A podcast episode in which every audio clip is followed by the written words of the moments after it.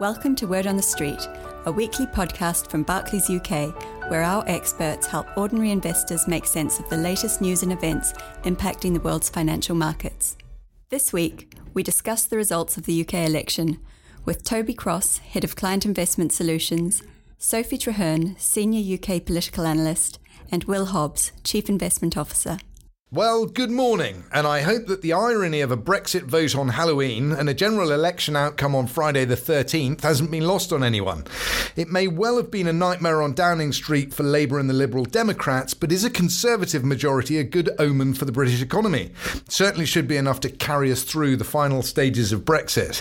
Joining me to peer through the fog of political rhetoric are government relations expert Sophie Traherne and Chief Investment Officer William Hobbs. Now, whilst the idea of a Conservative majority may be alien to some, to others it's the shining beacon that they need to prevent us falling into the abyss. And before I choke on any more horror film references, Sophie, let's start with you. In all seriousness, It this kind of works. Kind of works. Nightmare on Downing Street for the Liberal Democrats, but it's It- sort of works. If you can tell me how many film references there were in that intro by the end of this Plenty. podcast, I will. Uh, I'll buy you a packet of Chewits. Now, in all seriousness, in all seriousness, Sophie, um, the. The moves that we had last night, they do mark a a very significant change, a seismic change, no less, in the in in in the in the UK political landscape, doesn't it? What does the new landscape look like? Yeah, absolutely. So, as you'll be well aware, the Conservative Party secured a significant majority. Um, at the time of recording, I believe there's one seat left to declare in Cornwall. Uh, Is this because they have to fly the ballot box by helicopter from the Isles of There's Scilly? There's been some high winds apparently delaying delaying the seat being declared, but uh, currently the Conservatives are on 364 seats, which is a majority of 76. And as you will have no doubt read, this is the biggest majority at Westminster since Margaret Thatcher's 1987 uh, election victory. And the key question in this context, uh, to go back to your question, it was always going to be uh, to what extent could the Conservatives make inroads into the so-called red wall of Labour seats across the Midlands, the North, and Wales? And the Conservatives were pretty successful. They took seats like Bolsover, Bassetlaw, Wrexham, Blyth Valley, Sedgefield, Don Valley, all these uh, Labour heartland seats, and uh, and Labour are, are facing their worst defeat since 1934. And Jeremy Corbyn has already confirmed this morning uh, that he will not fight another general election as Labour leader. Also, lots of disappointment for the Liberal Democrats. They failed to make any inroads, and the party's leader, Jo Swinson, was uh, defeated in her Scottish constituency, losing to the SNP. Uh, and in terms of Scotland, if there is a note of concern for Boris Johnson, it is uh, the numbers uh, for the Conservative Party in Scotland, where the SNP made significant gains and, and very much claiming that the result is a mandate for a second referendum on Scottish independence. So this could be potentially quite difficult for the government. And there's also Northern Ireland to consider, where nationalist parties have made narrow gains at the expense of the unionist Party. So I think we can expect the future of the union to be a key challenge for this government. So, Sophie, one of the things that struck me uh, was the size of the majority. What impact is that likely to have for the Prime Minister? Yeah, it's a really important question. Um, does the size of the majority change uh, things in terms of the Prime Minister's approach to Brexit and indeed domestic policy? On Brexit, the Prime Minister now has a decisive mandate for his Brexit deal as well as the future relationship negotiations. He's definitely got more room to manoeuvre and is no longer necessarily beholden to the Brexiteers and his party, the, the ERG. Um, you know, there's a bit of speculation this morning about whether this gives Boris Johnson enough room to, to potentially even pivot to a slightly softer Brexit. And on the domestic agenda, you know, the, the one nation conservatism promised by the Prime Minister during the campaign will need to be delivered in order to keep those Northern, Midland, Welsh seats blue at the next election. So they will definitely need to demonstrate their pan UK commitment. I find it fascinating to see that map of Labour heartland just go blue. It's, it's an awfully long time, as you say, since you've seen districts that would have traditionally been solid Labour heartland. We've got a very new looking sort of Tory voter base now, don't we? Yeah. Now, um, Sophie, what, what do the next 100 days look like for, for the Prime Minister? What's his timetable from here on out? Well, first things first, formation of the new government. Um, p- potentially a small-ish reshuffle, replacing cabinet ministers who are no longer there. Um, potentially a bigger reshuffle uh, in the new year, and, and, even a potential shake-up of Whitehall. Um, Parliament's due to return on the 17th of December, uh, and this will involve a couple of days of, uh, of swearing in of all the new uh, uh, and returning MPs. And then we've got the Queen's speech, the state opening of Parliament expected on the 19th of December. Um, this is the formal beginning of each new session of Parliament, and it's it's really the Prime Minister's opportunity to set out his legislative agenda, building on the programme that he put forward in October. If you remember, he he announced 26 bills at the end of October, just before MPs voted uh, to back the early general election. So we can expect some domestic priorities to be central to that Queen's speech. Um, there will likely be bills on immigration, trade, fisheries, agriculture, and financial services, uh, and also the week before Christmas, we're likely to see the introduction of uh, the the Brexit deal, the withdrawal agreement bill or the WAB, uh, possibly on Friday the 20th. And the Prime Minister might try and have a vote on second reading uh, before Christmas to get the principle of the bill passed. Um, but it's not yet clear when the House will rise for the Christmas recess. And, and looking ahead just to the first part of, of the new year, January will January will of course be focused on getting uh, the WAB through Parliament and the UK leaving on the 31st of January 2020. Uh, and then finally, we'll, we'll, another big moment is to have a budget, uh, which is looking like it's going to be the final two weeks of February. Uh, so that's another key moment in the new year. And the, the WAB you're referring to, of course, the Withdrawal Agreements Bill. Now, Will, as I was sort of tucking into my toast last night, because that's all I could find for my dinner, I had my iPad in one hand with the live election feed coming through Huw Edwards and uh, and Andrew Neil in, in the one hand, and the Bloomberg FX rates in the other hand. Um, fascinating to see the way that cable, particularly the strengthening of sterling last night. Do you have anything to say about that? Well, first of all, isn't it nice to have Sophie back to cover more authoritatively the political rather than having me fumbling around in the political dark? So thank you, Sophie. Uh, you made everything uh, much better there. But yes, Sterling did. Um, I'm move- not letting you get away with that. I find it amazing that somebody can talk about politics without making a pointless reference to the 18th century. Anyway, yes, Sterling did rise. Uh, so immediately after the exit poll, what you found um, was that Sterling rallied quite sharply, so about 2% um, relative to dollar. So cable uh, rallied about 2%. Now, give us a sense of what, what would you expect normal currency movements to be like? Because 2% doesn't sound yeah, it's big like for a currency move. It is, it is big it? for a currency move. It, it's a it's a big-ish move, I guess. Does it signal anything? Well, I know this is the problem. And always after these kind of moves, there's the kind of, uh, you know, the tea leaf session where everyone looks in and sort of says, well, what does this mean and what was actually happening? And uh, in the end, you know, you go back um, to the sort of age-old response, which was that there were more buyers than sellers. Um, now, some people are, uh, wondering, sort of, with regards to UK assets in general, particularly those that kind of cling to the uh, UK's economic outlook, which are, uh, which are relatively rare in the global asset universe. Um, now, those assets have des- definitely been sort of suffering from um, some kind of Brexit-related discount. So, if you assume that you know all assets related to the UK economy have had a kind of black mark against them from a global investor base. Now, yesterday or last night's results likely uh, removes a bit of that black mark. Um, and so, to that extent, some uncertainty has been removed. And so, that's the theory behind um, what happened uh, with sterling. But over the last couple of months, you've seen a very strong move in sterling. And that's really based on the idea that actually, over that last few months, you've seen the chances of an exit without a deal.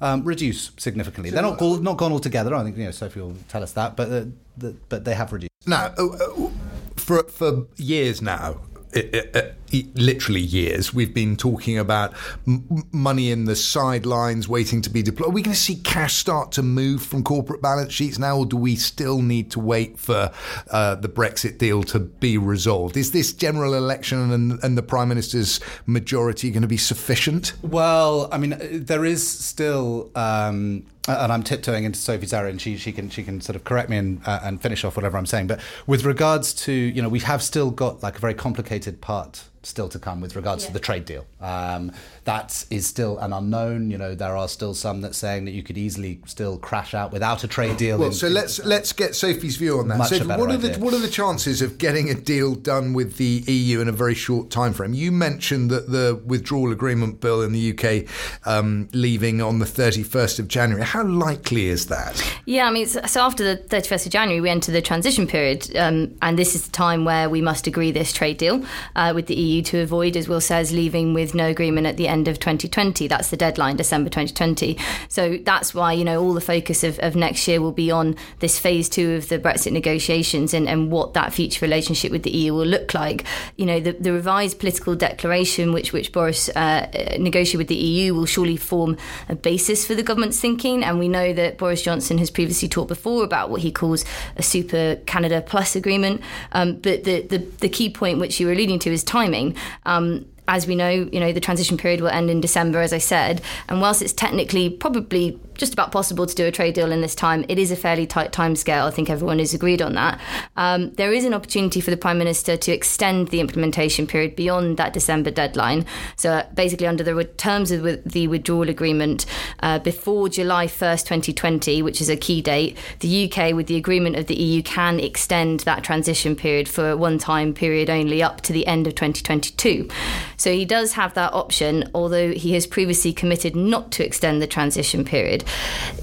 this then brings back uh, the conversation about the size of the Conservative majority. Does that change things? Does it give him a bit more flexibility in terms of that deadline?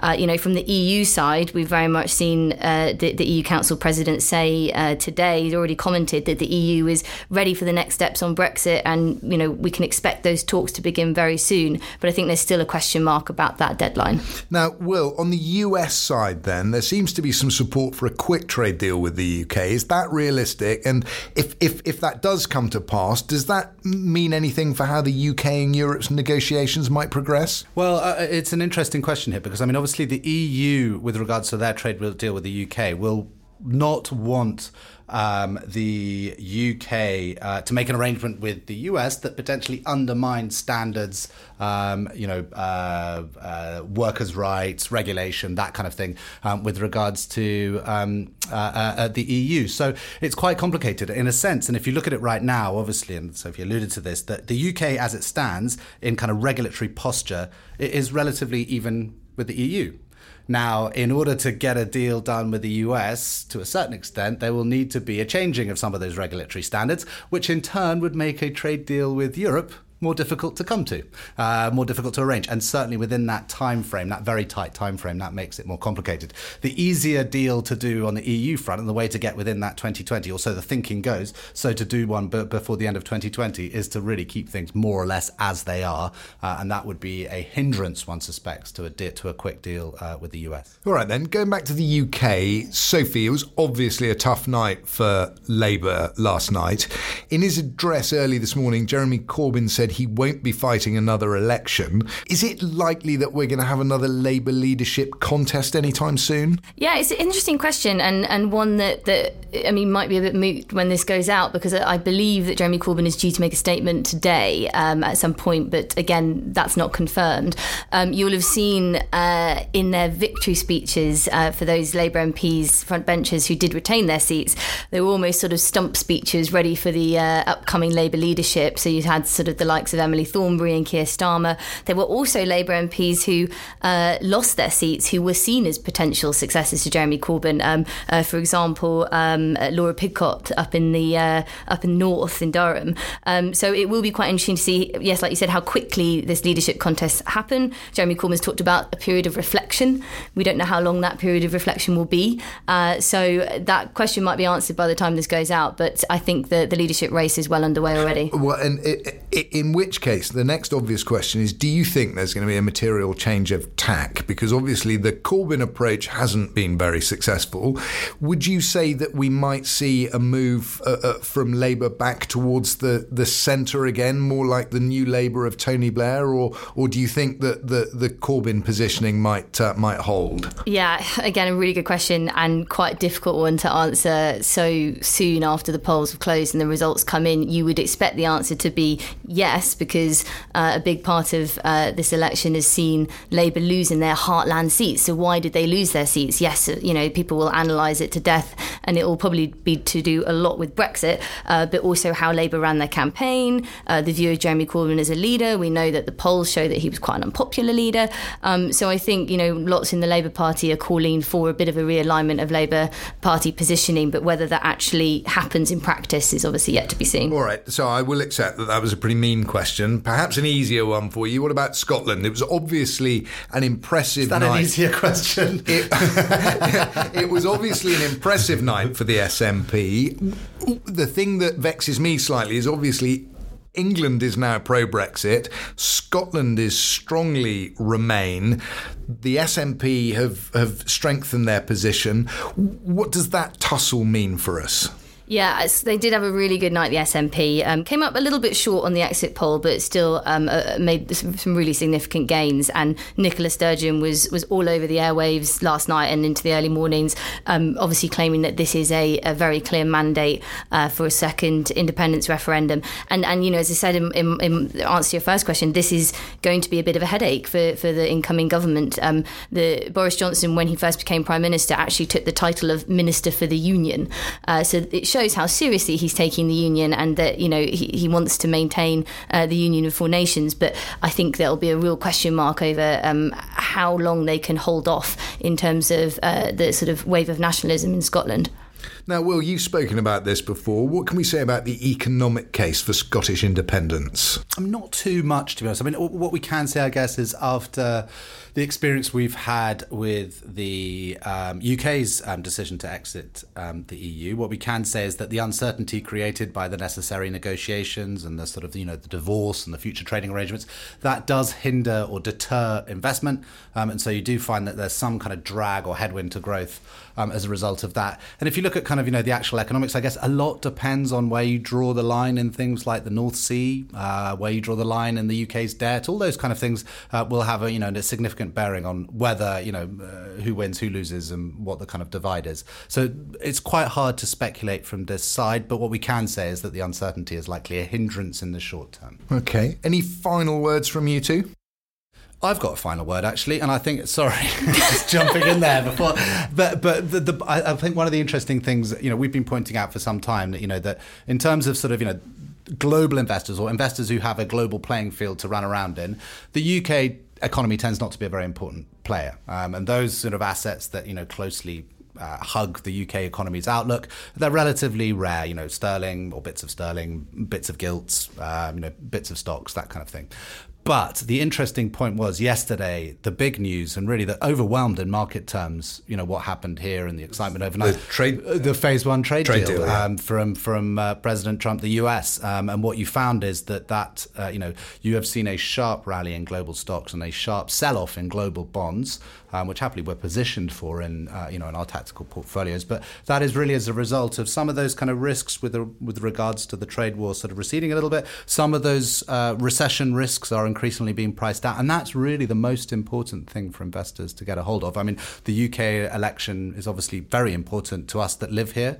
Um, but for our global investors, remember that there's there's um, there's bigger things uh, bigger things at work, and probably the US economy is still the thing to keep an eye on. That's super helpful, and uh, as you say, well, the, the purpose of this podcast is to help investors look through that uh, the the press to see what's important as far as the portfolios are concerned. Sophie, any final words? Um, I guess just to say, uh, you know, as we look into 2020, uh, it will certainly continue to have a great deal of Brexit focus. This is not this is not obviously over, and the UK will leave at the end of January, and the trade negotiations get underway. But it'll also be really interesting to see how the domestic agenda develops. I thought it was quite telling that the Prime Minister said in his victory speech that, you know, he said what we need to do is we need to demonstrate to the people who voted Conservatives, perhaps for the first time in their lives, perhaps for the first time in generations, that we take them seriously. So lots to look out for in, in 2020. I don't think it's going to be boring. Well, it's the season for giving, and I thought I would give you both a gift in the form of some Christmas statistics. Consulting and accounting giants PwC forecast that average Christmas spending will be around £408 per person this year, which is fractionally. Well, I put this in you. You love this stuff. Come on, neither of us have had any sleep. You can't hit us with Fractionally down on the £421 average from 2018. Um, interestingly, the Centre for Retail Research identified that in 2018, around 31% of all Christmas retail shopping was done online. So, significant growth in online shopping. Now, whilst there's admirable concern about reducing the impact from single use plastic, you may be amazed to learn, I certainly was, that an estimated 750 million Brussels sprouts are sold in the UK at Christmas, of which 50% are estimated to be uneaten based on 2018 estimates from the Oh, I love a ONS. Brussels sprout. Have you seen my Brussels sprout jumper? I have. just- it's just- phenomenal. Yeah. So for, it's a great it's a great sadness that this is an audio podcast, but uh, Hobbs is wearing a Christmas jumper with Brussels sprouts on it that have LEDs in that light up. yes. It looks like the Brussels sprouts are being sick as well, which I don't think they are. But yeah. Now, finally, whilst the Boeing 737 MAX fleet may have been grounded around the world, this hasn't hampered the aviation ambitions of youngsters. This year's top toys include the Barbie Dream Plane playset, the Owleez Flying Baby Owl, and the Paw Patrol Mighty Jet Command Center. And that's according to data from uh, Amazon and the Toy Retailers Association. Well, all that remains I have to is say that my youngest was asking for the Paw Patrol Command Centre, and I, I've just said no, basically. Christmas is cancelled from oh. that perspective. I know, but anyway. Well, if you have any thoughts on that, dear listeners, please use LinkedIn to, to, to lobby and rally Yeah, around for, buzzkill for, Hobbs. for poor, poor Hobbs' kids. All that remains is for me to thank our bleary eyed guests this morning for staying up all night to give us some meaningful insights and also to thank you for listening. Um, we look forward to catching up with you as ever next week for another Word on the Street. All investments can fall as well as rise in value, and their past performance is not a reliable indicator of future performance. This podcast is not a personal investment recommendation.